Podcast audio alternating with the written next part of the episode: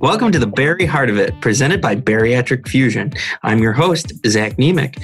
We're on summer break this week, but Megan, our staff dietitian, didn't want us to leave you hanging. So let's find out what she has planned to talk about for this bariatric moment. Megan, what are we talking about today? Hey, Zach. So I wanted to briefly discuss probiotic supplements because usually when they're mentioned, they're followed by a lot of questions regarding what they do, who they help, different strains, and so on. So, what are probiotics? Okay, so probiotics are live microorganisms. They can be naturally present in some foods, but they're also available as dietary supplements. You can find many microorganisms like bacteria throughout the gut that can affect your health. So, depending on the strain of bacteria involved, probiotics can offer a wide variety of benefits from relief of some skin conditions to digestive and immune support. That sounds pretty intense. What are some things that probiotics can help us with? So, usually when people hear bacteria, they automatically think, oh, like all bacteria are bad. But there are some good bacteria that can help balance out the environment and the intestinal tract.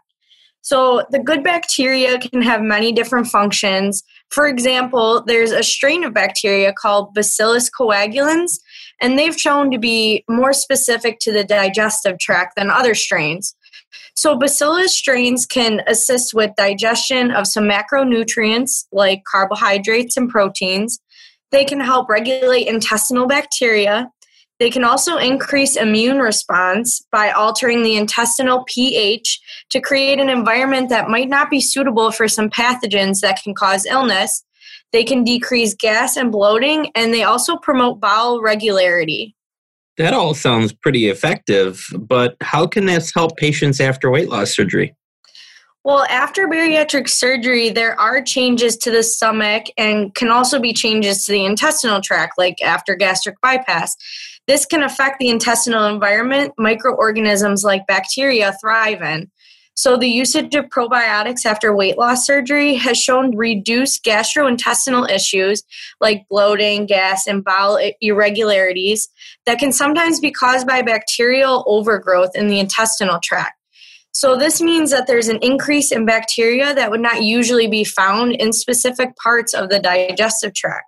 So, certain probiotics can also increase the absorption of vitamin B12 as well as promote further weight loss after bariatric surgery. That does sound pretty important.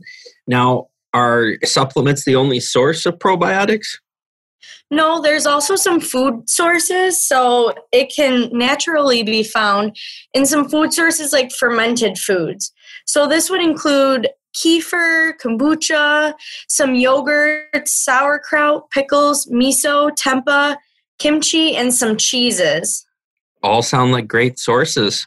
Now, Megan, you know, I thank you for uh, giving our listeners a quick educational moment while we take this week off. Can you sum this up real quick for them? All right. So, there's a variety of strains that have different benefits there's good and bad bacteria, but the idea is to maintain balance in the intestinal tract. There's also food sources of probiotics, but you can also find dietary supplements. And bariatric patients may benefit from probiotics, including issues with bloating, gas, and bowel irregularities. But not everyone finds that probiotics are effective for them. Depending on the health condition, specific strains of probiotics have shown to offer some benefits to people. Awesome stuff. Well, to our Fusion family listeners, enjoy your few weeks. We'll see you just in a couple more weeks with another full length episode. And as always, Megan, thank you for helping us get to the very heart of it. Bye. See you guys soon.